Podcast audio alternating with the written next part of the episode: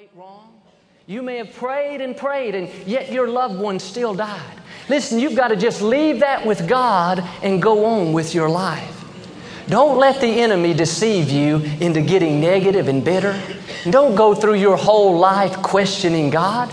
No, the Bible says the secret things belong to God. The trick of the enemy is to keep us only focused on our past disappointments, our past failures, our past pains.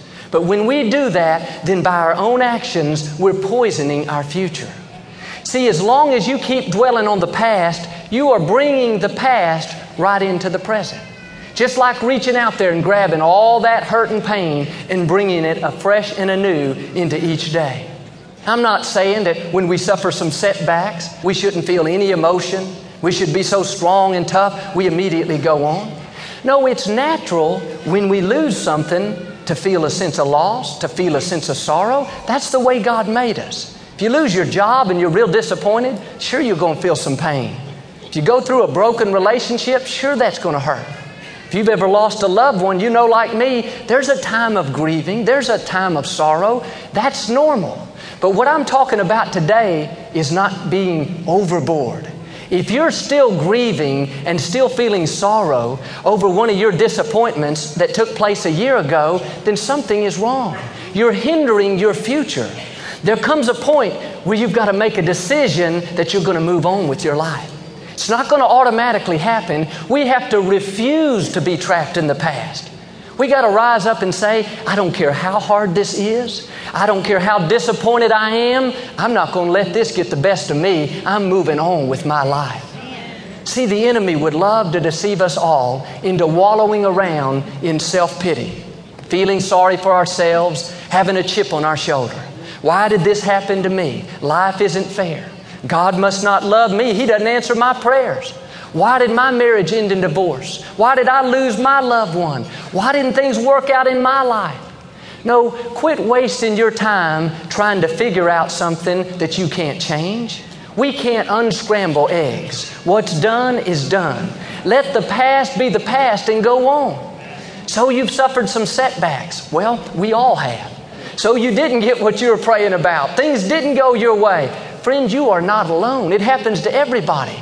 You got to quit dwelling on it and move on with your life knowing that God has something better in store. God has a new beginning for you, but until you let go of the old, you will never receive the new. I pray for a lot of people that are believing for their relationships to be restored, maybe their marriage to be restored, and take this all in the right sense. And I'm all for praying and standing and believing for you know good things to happen, but we have to understand that God will not change another person's will. He has given us all our own free will to choose. And you know as well as I do, sometimes no matter how hard we pray or how long we stand in faith, things don't turn out like we had hoped. And you may be here today and you're heartbroken over a failed relationship. And our hearts certainly go out to you. But let me challenge you don't let the enemy keep you where you are. Don't carry around all that hurt and pain year after year. Don't let all that rejection stay on the inside of you and poison your future. No, you've got to let it go. God has something new in store for you. I don't believe God will allow one door to close unless He's going to open up a bigger and better door. Amen. And the Bible says that God will take the evil that the enemy brings into our lives, and if we'll keep the right attitude, He'll turn it around and use it for good. God wants to take your scars and turn them into stars. He wants to take those disappointments and turn them into reappointments. But all this depends on us being willing to let go of the past. You can't put a question mark where God has put a period. Some of you are constantly dwelling on what you could have done, what you should have been, which college you should have gone to, which man you really should have married. No, quit getting depressed over something that you can't change. Some of y'all gonna get it. quit living in a negative frame of mind about something that's over and done. Focus on what you can change and not what you can't change. We got to shake ourselves out of that old should have, could have, would have mentality and move on.